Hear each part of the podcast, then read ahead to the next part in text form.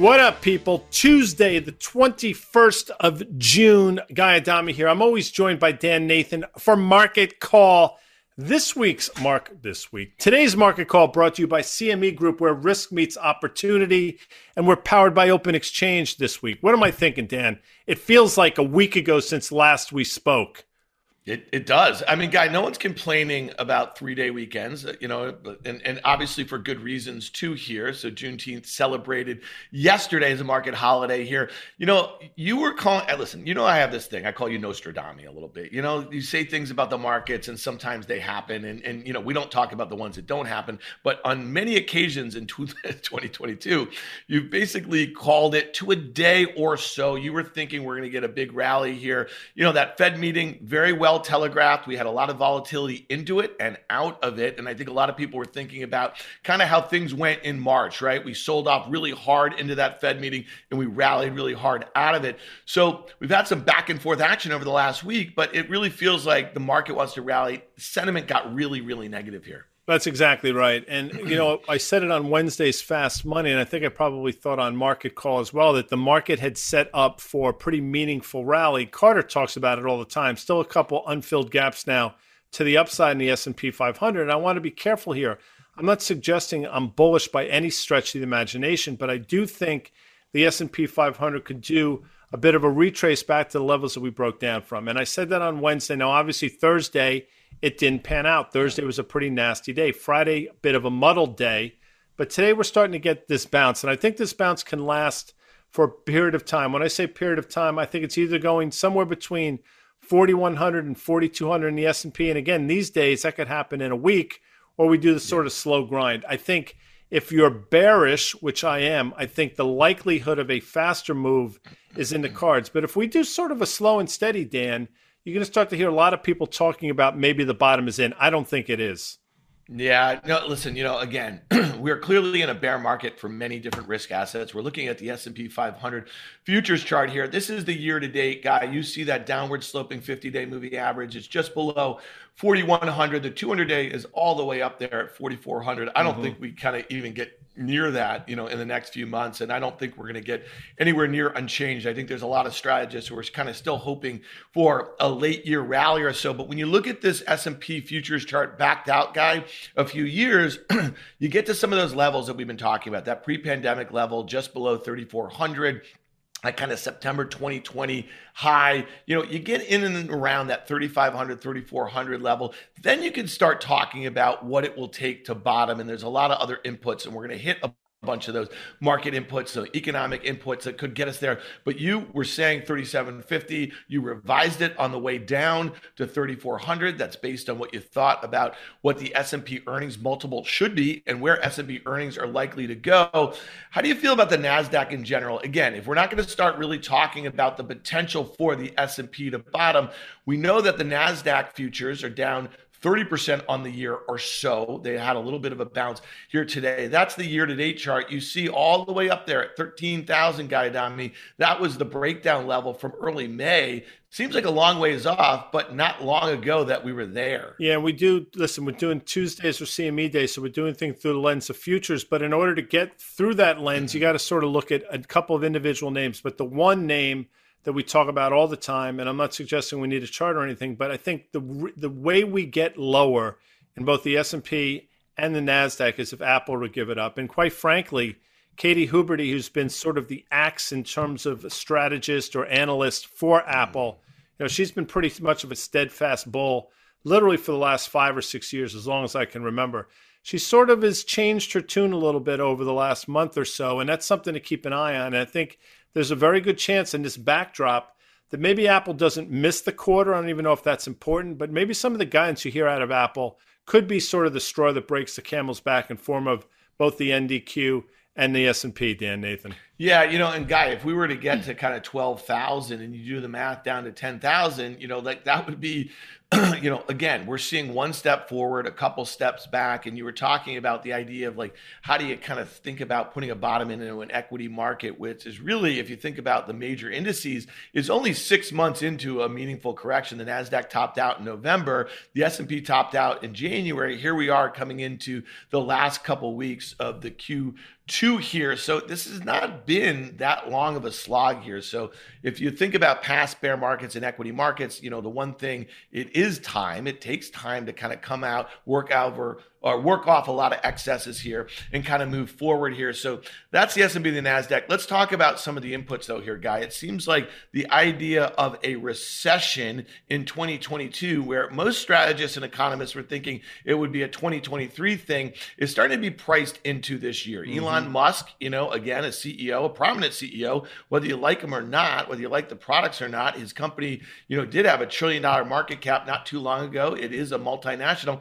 He's saying this morning to a conference in Qatar um, that you know maybe we have a recession sooner than later. We also see Goldman ratcheting up the probabilities. They're cutting GDP outlook, and then Morgan Stanley, which our friend Mike Wilson over there, the head strategist, he's been saying that he thinks the likelihood of a recession is uh, very good in 2022, and then also equities will not bottom until we kind of round trip a lot of some of the stuff that we're talking about. Talk to me about the the idea that strategists and economists are kind of coming around to. Yeah, well, I think they see what we see, and obviously they look at. Look, my sense is they've seen it all along. They've just been waiting. In terms of Elon Musk specifically, my sense is, and this is just my opinion. I'm I'm not asking you to comment on this. I think a lot of what he says has become political. So it's sort of to me, it's some passive aggressive thing towards the current administration. That's just my sense. I also think there's some semblance of truth to it in terms of what's happening in the economy. He said it. Jamie Dimon said it a week or a couple of weeks ago as well in terms of what he sort of sees on the horizon.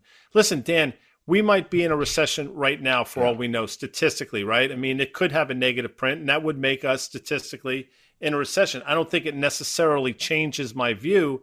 And when all of a sudden you find yourself in one, again, I don't think it necessarily changes how we look at the market. In terms of earnings, though, and I think that's the important thing, is there going to be an earnings recession? And I think that's what we should be focused on. That Mike Wilson note, I think, is the important one. We've had him on our podcast. Yep. We've talked to him a number of times. He's been pretty steadfast and right in his assertion that he thought the market was vulnerable. And when he mm-hmm. says something like that, another 15 to 20%, I listen. And it sort of lines up exactly with what we've been saying over the last couple weeks and what we said for the first few minutes here. Yeah, so you know you've been calling for yield curve inversion, the 210. We know that before the 210 inverted um, not too long ago, that we also had other parts of the curve inverting. So I think the idea that some economists who like to say, well, not all inversions predict recessions or bear markets or any of that. Look at this chart, guy, going back 22 years since the start of 2000. You can see the inversions. Okay, we had one in 2000, we had one in 06, 07, and we had one in 19. And all three times we did have a bear market that ensued, and we did have a recession that ensued. What's interesting here is that we've had two inversions in 2022, right? We're debating about a recession. You and I are of the belief that's a kind of a foregone conclusion, if you will. But talk to me uh, in, in, you know about how we get to this inverted yield curve because we have a chart also of the 10-year U.S. Treasury. The last time it was trading at these levels was late 2018, and we know that the stock market at that point went down 20% over the next couple of months after that inversion, and the Fed had to pivot. So we had this move quickly, almost up to three and a half percent mm-hmm. from what 2.7 or something just a month ago. I mean, the velocity, and you've been talking about it, in which we move that way. But we've come back now and we're contending with that kind of 3.25 level from 2018. What does it mean to you that the long end is struggling here? And we're going to hit the CME Fed Watch tool as far as what Fed funds are expected. What is this telling you? And how do you extrapolate it back to the economy and the stock market? Well, I think this is one of the more important charts you can look at. Again, just my opinion. But yeah, I think yield curves mean a lot. And what does it suggest to me? It's what we've been saying for quite some time that in the front end, inflation is clearly a problem, and that's manifested itself in two year yields, effectively going from 25 basis points all the way up to current levels in a pretty short amount of time, by the way. It's a pretty uh, dramatic move for the two year. In terms of the 10 year, it makes a lot of sense what it's doing. Now, today, yields I think are going up a tad. That makes sense. Bonds are selling off. Why, in my opinion? Because the market's rallying. I think people found the bond market in the form of buying the TLT, sending rates lower last week as the market sold off. So today's action makes sense, but you got to look at things a little longer term when you talk about yield curves. And what I think is going to happen is the two years going to stay stubbornly high, maybe even continue to grind higher, because I do think, and we'll talk about it, the energy is still going to be a problem. Yeah. And the back end of the curve is going to continue to sort of either sort of stay at these levels or go slightly lower. I think we're going to sort of invert somewhere between, let's call it 3.4 in the two year and maybe 315 or so in the 10. And that makes a lot of sense for a myriad of different reasons, not least of which, Dan, economies are slowing. Our economy is slowing. That's not a bad thing. That's not an un American thing to say. That's just reading the data and trying to sort of read the tea leaves. And that is suggest that things are slowing down. Yeah. So, you know, again, you know, this is becoming a chorus here. The Wall Street Journal this morning recession probability soars as inflation worsens. Mm-hmm. Economists see interest rate increases rising, likelihood of recession to 44% in the coming 12 months. And then here was a quote from this article since the journal began asking the question amid 05, a 44% recession probability is seldom seen outside of an actual recession. So, to your point before, we could be in one right now. So, the realization all of a sudden, and you've seen that the pace in which the probabilities have increased, that's really important. Ed Yardeni, and we like his work here, we quote him quite, quite often. It's not inevitable, he's saying, of a recession as inflation seen slowing. So, he's in the camp that we've hit peak inflation or we will this summer, and that will kind of help maybe stave off a recession or so. I find that all kind of interesting. That's going to be the battle that's kind of playing itself out this summer or into the fall guy. But this was one. This was a headline, and this is former Treasury Sec- uh, Treasury well, Secretary. Stop Larry, one second, yeah. real quick. I, I am going to interrupt, but you know it's not inevitable. Yeah, there are only two things that are inevitable, Dan: death and taxes. Everything else, you know, you never know what can happen. And I respect Ed's work a great deal as well. He says inflation is slowing. I would agree with that as well. Inflation probably is slowing, but guess what? If it slows down to seven and a half percent, that's still a problem for a Federal Reserve that wants inflation at two percent. So he can say it's slowing all he wants, and he'd be technically correct. But that doesn't mean we're out of the woods by any stretch. So anyway, please continue. Yeah, no, and, and and you know, again, I think that's really important. And we talk about the Fed; they have this dual mandate. And and again, you know, 2022 is one of those years. It started, you know, last year really, where the Fed was saying that inflation was transitory, and we all spent lots of time thinking about what the definition of transitory. I was clearly in that camp, just so you know, guy. I really thought we'd have a mean reversion, and you were not in that camp, and you thought specifically oil and other industrial commodities were heading higher. But but again, this is where we are right now, and I just do think it's kind of interesting that everyone wants to dunk on anybody who like got transitory wrong. We're all wrong in the markets. We're all wrong on these inputs. None of them are in our control. But here's one that I think is really interesting. If the Fed is routinely trying to solve to their dual mandate of stable prices and full employment, this headline from ex Treasury Secretary Lawrence Summers that the Fed basically needs to create a situation where unemployment gets to 5% and needs to stay that way to kind of ease inflation. This is really curious to me because, again, this was an interesting um, tweet from a guy named Jeff Stein who writes for the Washington Post. He covers the White House uh, and covers the economy. This one is really something, guy, that's going to pick, I think, your your antennas up here. To state the obvious, a five percent unemployment rate would be devastating joblessness for millions of poor Americans. So, to me, this just shows you just how screwed up everything is right now is that you know we need to we need to bring unemployment off of 40 year lows because the economy is too hot because inflation is too high and we need to put some of the most vulnerable workers out of work right now to kind of fix this problem. Yeah, I mean, I literally I could go on a 45 minute soliloquy about this without question. And quite frankly, I've done it before when I do some speaking stuff, but I'll save it instead of 45 minutes. I'll try to do the 30 second part you know, the people that he's talking about here are clearly the people that you're talking about, the disenfranchised, the people that really did not benefit from the largesse of our Federal Reserve in 08 and 09, and then subsequently a couple years ago when they added liquidity to the system. Those people were compromised then. They were forced to do things they probably didn't want to do, and now they're getting screwed on the way out. This is not this is not going to hurt the people in sort of the upper middle class and the top end. These Fed policies that now are looking for this five percent level, which you know what? For Larry Summers, statistically, he's right. That's exactly what we need in order to combat inflation. We need about five years worth of unemployment around 5%. And that will, at a certain point, sort of knock this fever of inflation down. The problem is, Dan, to your point, the people that it hurts are the most vulnerable. And whatever reason, they don't seem to acknowledge it. I've said it for hundreds of times. You know, Fed policy screws the lower and middle class. And the fact that they don't see the chasm between uh, the have and the have nots has never been greater is really problematic to me. Yeah. Well, I mean, listen, you know, I believe that, that these are you know, a, as you do too. They're, they're, they're good people. I think they're trying to solve for lots of different outcomes, you know, if you will. And and I don't believe that they're, you know, by any means. I think they they should recognize that it does kind of create that that income inequality gap that just keeps increasing. I guess at every crisis and every time they need to put their pedal on the metal. So I, I agree with that guy. Yeah, and, and, I want to be clear. Nor do I. I don't think they're bad people Yeah. at all. And, and Yeah. I've said this. I just want to say it one more time. Again, I, I think that history is littered with disastrous outcomes born of good intentions, and we're seeing it now. Yeah. And to your point about dunking, I'm not looking to dunk on anybody. I mean, it was pretty clear to me for a long time Yeah. that this transitory was all bullshit, quite frankly. And the fact that they either didn't see it or didn't acknowledge it doesn't matter. That's a problem. I'm not a Fed governor, and I'm not suggesting I should be. I'm just some hack that plays, you know, somebody's stock, you can pick stocks on television. But with that said, the fact that it was painfully clear to me, and oh, by the way, the inflation that they longed for for years was right in front of their face for so long, that to me is the problem.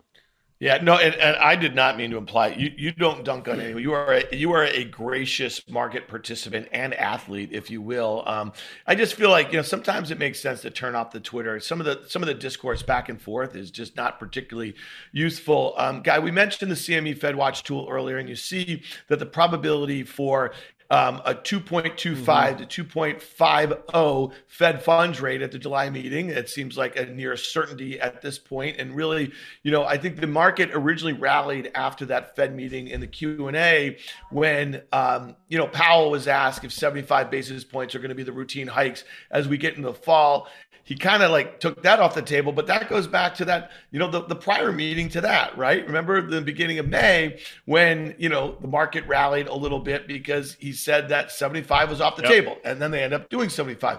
So if you look at this, the CME Fed Watch tool, you see that, all right, let's take it out to September here a little bit. And it's about a 50 50 chance, right, that we get up to you know this um, you know three three percent bound or so, which is interesting because that's where we have ten year at three point three percent right now. That's what it's kind of flirting with here. So we're going to keep an eye on the movements of this over the course of the summer because it really does speak to the sentiment as it relates to what the Fed may or may not have to do based on some of the really important inputs that they're focused on, obviously like inflation. Yeah, and and this is one of those things I think you absolutely have to have up on your screen just to sort of gauge what people's sense is is what's happening. I'll tell you this: if you look out even further and go out to sort of the back half of next year, there are a lot of people out there. The market is pricing in a Fed rate cut, and I think that's going to be really interesting to see when and if we get there. Yeah. I'll say this: I think there's a really good chance that it happens prior to the back half of next year, but that's not for this conversation. I think I think we've all come to the realization that,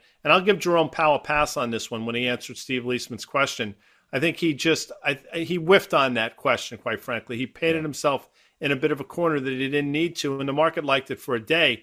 The problem is uh, that comment I think came back to sort of bite him in the ass a little bit. Yeah. Well, if you've been listening to Market Call here, you know, we've been kind of focused on two things that people didn't think was going to happen. Um, one was that unemployment is likely to tick up. And every day we see different companies, whether they be large public companies scaling back hiring ambitions or private companies that are really having a hard time with a pullback in valuations um, and really this kind of overexpansion over the last couple of years when money was. We're seeing lots of headlines about layoffs. And, and also, you know, I'll make another point, guy. We are talking about the Fed policy. You know, prior to the pandemic, we were worried about the disinflationary kind of aspects of big tech, right? And the idea of automation and all these sorts of things. I think we get back to that, man. And so you can say whatever you want about our immigration policies and how that's left us kind of lack, lacking workers and that sort of thing. I think we're going to get back to a place where unemployment is likely to go back to 5% anyway, because I just think that some of those low end jobs that benefited during the pandemic are basically going to be automated away as we kind of get further away from the pandemic. But that's another conversation. No, I say that all get- the time. You're right. Technology is the biggest deflationary force in history, and see that's one of the problems. Again, not to get on this sort of soapbox, but one of the Fed was trying to solve for inflation, meanwhile they were up against incredibly deflationary forces, forces of technology that they can't combat. And so inflation was there. And you know, you talk about solving for things. I agree, that's their mandate. The problem is, I think they got to change their mandates because I think they're antiquated, in my opinion. Yeah. Well, so so two things, and I know this sounds like so 2008, 2009. So we were talking about unemployment and we've been talking about housing. All right. So we know that the stock market is already in a bear market. And we talk about the kind of mm-hmm. negative wealth effect. And why do we focus on this idea of a recession? Because sometimes when corporates and consumers hear that we're actually in a recession, they change their behavior a little bit. Right. And so one of the things that people didn't think could go up was unemployment and they didn't think it could go down was housing. Well, if anything, we've learned anything in the last 15 years is that housing can definitely go down. And we also know that a lot of households, a lot of their wealth is tied to a very illiquid asset, very different than your stock market holdings and this and that, whatever. And when you have the stock market go down, followed by the housing market, you have a, you know a dent in confidence. We saw that consumer confidence print from last month here. So in the May readings of the, the new home sales or existing home sales, excuse me, guy, we saw that they dropped to an almost two year low, but housing prices hit an all time high. Talk to me a little bit about housing because we have a chart of the XHB, the ETF that tracks a sector. And there's also a lot of retailers in there. And you look at this thing here, right? And you see where it is on a technical level on the chart the XHB was telling you that the housing was going to kind of roll over at some point in 2022. When I say roll over, I don't mean crash, but it was going to basically decelerate in the gains. And some of the supply demand dynamics from the pandemic were going to shift back the other way. Talk to me about your view on housing here. Yeah, well, I think by definition, if you think what's taking place right now is bullish in housing, you're just not paying attention. As a matter of fact, affordability's never been worse. And it's an interesting chart you bring up. If you just go back to that prior slide talking about the price of an average house now, I mean, this becomes down to supply demand fundamentals. There's just not enough supply out there. But on the back end of it, unemployment's going to start to tick higher. And oh, by the way, and as we talked about, 30 year mortgages have basically doubled in two and a half or three months. That's a catastrophic move. And it's made what was a pretty interesting housing market a pretty uh, interesting housing market for the other side of that coin. You see how quickly it flips. So I happen to think the XHB can roll over. I don't think it's the best constructed ETF but I think uh, it gives you the good narrative. It gives you a good picture of what's going on. So I think we're in for some um, listen cooling off period in housing, which is exactly what the Fed wants. I don't think it was coincidence, by the way, last week on Wednesday when one of the last comments Jerome Powell made was to millennials considering buying a house, and I'm paraphrasing now. I think he said something to the effect of you may want to put that off. And that speaks to everything in terms of wanted to tamp down demand and cool things off.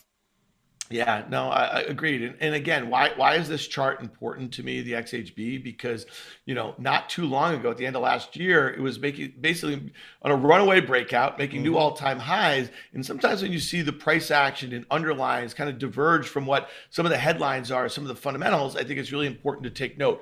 Another one is kind of interesting, talking about something that they'd love to cool off, uh, commodity prices. And you know, mm-hmm. over the last year, guy, we've seen lumber and we've seen lots of other input costs and steel. We've seen a lot of volatility. We've seen kind of these parabolic moves and then come back to trend. Well, here's one in crude, and this is the one that gets the most attention, right? Because the administration they've tapped the strategic petroleum um, reserve.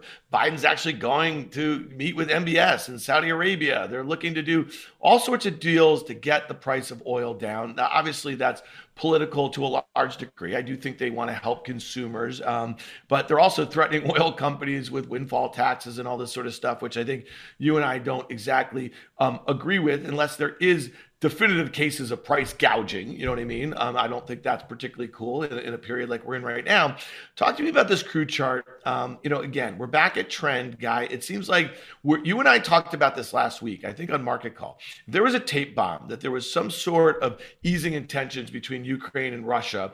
You know, crude oil is probably back at 100 like that. So talk to me about this trend. Talk to me about the fundamentals. And, you know, are we likely to kind of see oil prices moderate, especially as we get through the driving season. Yeah, I mean, I mean, I think, I think if you just look at the landscape right now, to your point about Russia, Ukraine, let's start there. I mean, if things were to sort of abate or cool down, whatever word you want to use, I think you're right in your assertion that the knee-jerk reaction in crude is going to be lower. I get that.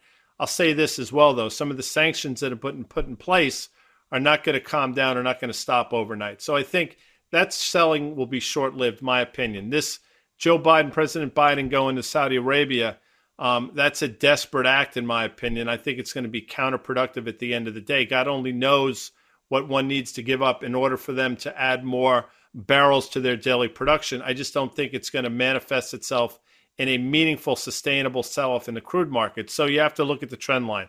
And the trend line's been in place. The supply demand fundamentals have been in place for quite some time. And this started, you know, the, everybody wants to point again to the last few months for this crude move. The reality is things were set in place long before. They were set in place, obviously, with ESG when a lot of these companies ratcheted back capex. Obviously, COVID hit. That was sort of the double whammy. And then the crude oil, the crude market was sort of left to its own devices. And then very quietly, supply demand came into, into the equation, and fundamentals matter. So people laugh at me when I say crude would be here regardless of Russia Ukraine. I happen to believe it. I think a lot of people coming around there now. But the trend line is your friend right now, Dan. And if we pull that up one more time, this is what you trade against. I still think we're lower left, upper right. Uh, I think this is intact, obviously, until we breach that. And if we breach that, I think the move lower could be pretty precipitous. But with that said, and we're going to talk about this quickly, the stocks have priced a lot of that in. Um, yeah, the, I think the XLE is important, um, guy. We know that 40 plus percent of that is Exxon and Chevron, right? So the large integrated names. And you look at that move that it had this year. I know that that was um, an area that you were specifically focused on. I mean, there is a bull market everywhere, right, Guy Adami here? But that move down 20 percent since the start. I, I, don't know. I think it was like June 8th. Exxon mm-hmm. was making new all-time highs. Um, it seemed like every news organization was pretty geeked up about that that. And it seemed like it wanted to go the other way. Well, it has. Do we get back to that 200 day moving average down there at 66 and a half and that uptrend? Because again, you know, like that was just an emotional move lower. If there was anything fundamental, guy, you would have this XLE back at that uptrend or at least the 200 day. This was people selling first in terms of these stocks, asking questions later. And why? Well, for a couple of things we mentioned, and obviously that Joe Biden, President Biden letter to oil executives didn't help. And, you know, I think that is somewhat short sighted. And quite frankly, uh, to your point about unless they're grossly uh, gouging prices here, I don't think that's really what's going on. I mean, right now uh, in this country, refineries are running at close to 95% capacity. We're not building refineries anymore. And these are companies that you basically told a few years ago during the campaign that, hey, we're going to make you extinct. So, they weren't going to spend any money under those set of circumstances. So you're asking them to do things that you didn't want them to do uh, two and a half or so years prior. The whole thing is madness. With that said, to your point, this move down seems to be emotional. I'm with you. Yes, we can trade down to that 200 day moving average. Each day that number is going to get a little higher. I think we'll probably get down to about 68 and a half, 69 in Exxon. And then I think you, you'll yeah. get into the name once again. Well, you know what, guy, you make a great point. And, and, you know, I think what this situation has taught us, the pandemic has taught us about supply chains and, and reliance on kind of, you know, uh, other nations for really critical commodities. And, and it just shows you that if these things were to come back in, there's going to be a, when Elon Musk a couple months ago was was basically tweeting about greater production of energy, you know that we've gotten the policy wrong to some degree. And I'm not here to kind of parse through that a little bit. And, and I, I would be a buyer. If they overshot dramatically to the downside to that kind of mid 60s range, I think it makes sense for all the reasons that you mentioned going forward. We are not going to be in this situation again. And Europe cannot be in this situation again. You know, it's interesting. I read an article, you know, when, when they had that nuclear disaster in Japan in 2011, Merkel, Angela Merkel, um, who, you know, obviously was president of Germany back then, they shut down a lot of nuclear power for fear of that, and they became really reliant on Russian Russian natural gas and oil, and and that's really, I guess, ground zero for mm-hmm. the situation that they're in right now. So I don't think world leaders are going to make those mistakes again. Really quickly, guy, I want to I want to take your um, pulse on the Dixie, the U.S. dollar here. You know, the start of the year about 96. We know half of that basket of currencies of the euro, and it had that move up to 106. That is a huge move in currency terms here, and it's really diverged from that uptrend that's been in place since um, last spring of 2021. Here, you see that rising 200-day moving average getting close to 98. You see that uptrend, and the reason we bring up this dollar right after crude is that the last time the Fed was coming off a zero interest rate and they were tightening, this was back in 14, 15, crude oil had come off dramatically over the next couple of years. So you had the dollar rally, you had crude come in. Thoughts here on what happens to the Dixie because it really has been constructive except for the fact that you know a couple months ago it really just took off and i'm wondering if that really has most to do with the war between russia and ukraine yeah.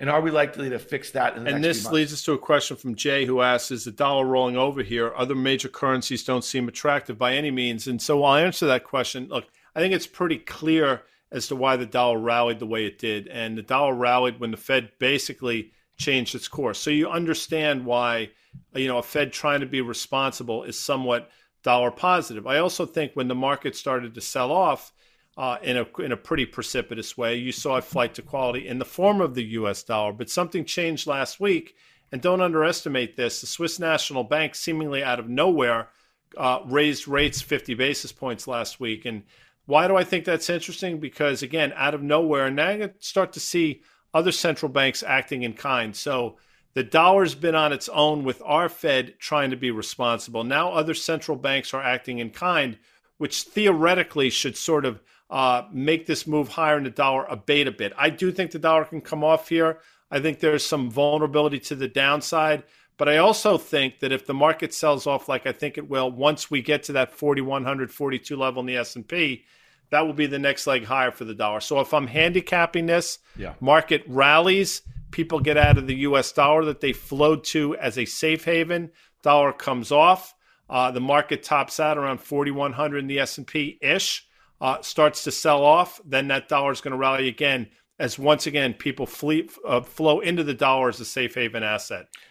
Which brings us to the shiny metal, which is pretty interesting to me, guy, because if you think about other than that kind of February, March sort of spike in gold here, it's actually kind of held in pretty well. And on a relative basis, relative to crypto, and we're going to talk about that in a second, you know, if you're of the mindset, and I know you are, that the Fed is going to do a lot of this heavy lifting early uh, as, as fast as they can, but they may soon have to go the other way. And you think that's going to be a catalyst for crypto. And it should also be a catalyst for gold. And the fact mm-hmm. is, the relative strength by gold right here, and it's really up year over year, really sets up for when the Fed pivots that this thing could rock and roll a little bit. Yeah, look, again, I'm a bit I'm obviously a bit of a gold bug without question. People say, "Wait a second, why is gold performing so poorly when inflation's running so hot?" And that's a valid legitimate question. I'll effort an answer here. I'll say this.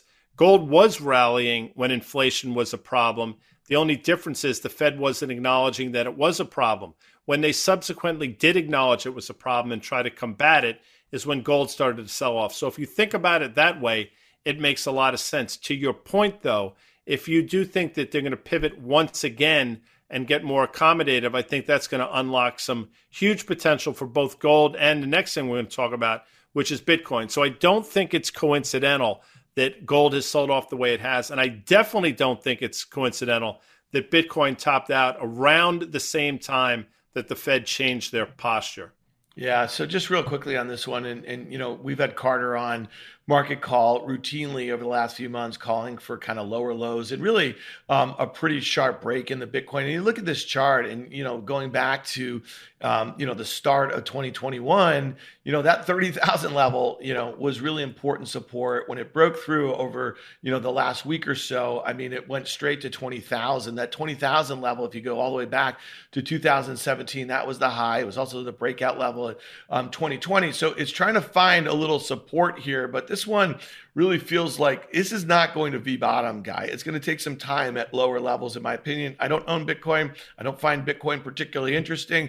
I do find Ethereum kind of interesting. I do think of it as a kind of, you know, a, a smart contract computing platform. And I think a lot of cool innovation is going to come off the back of that. Might there be different um, sorts of smart contract platforms that emerge that are faster, cheaper, all that sort of stuff? Sure. Solana, I own a little of that one. But I have been buying Ethereum as it crashed to just below a thousand. And this one is just, I think of this as kind of a high valuation, unprofitable sort of tech stock allocation. And it keeps me kind of very focused on crypto. So that's my quick two cents there, Guy Adami. And again, you know, that is not investment advice because anybody who said anything other than to sell crypto over the last six or nine months has been giving you bad advice there. It's unbelievable. And the fact that it happened on a weekend is really interesting to me. I think a couple months from now, we'll look back to this past weekend and say that was a really odd move in both Bitcoin and ETH. But we'll talk about that at another time, Dan, because our time is not only short, we've run over time. I want to thank everybody for joining us. That was today's market call. I want to thank our sponsor, CME Group, where risk meets opportunity. And thank you to Open Exchange, who powers us. If you like this, enjoyed it, whatever, leave a comment. We want to hear from you. Make fun of me that I'm wearing a blue t shirt underneath my dress shirt. That's fine. Dan and I will be back tomorrow at 1 p.m. with Carter Braxton Worth, who I will tell you is absolutely bringing his A game. We'll see you then. See ya.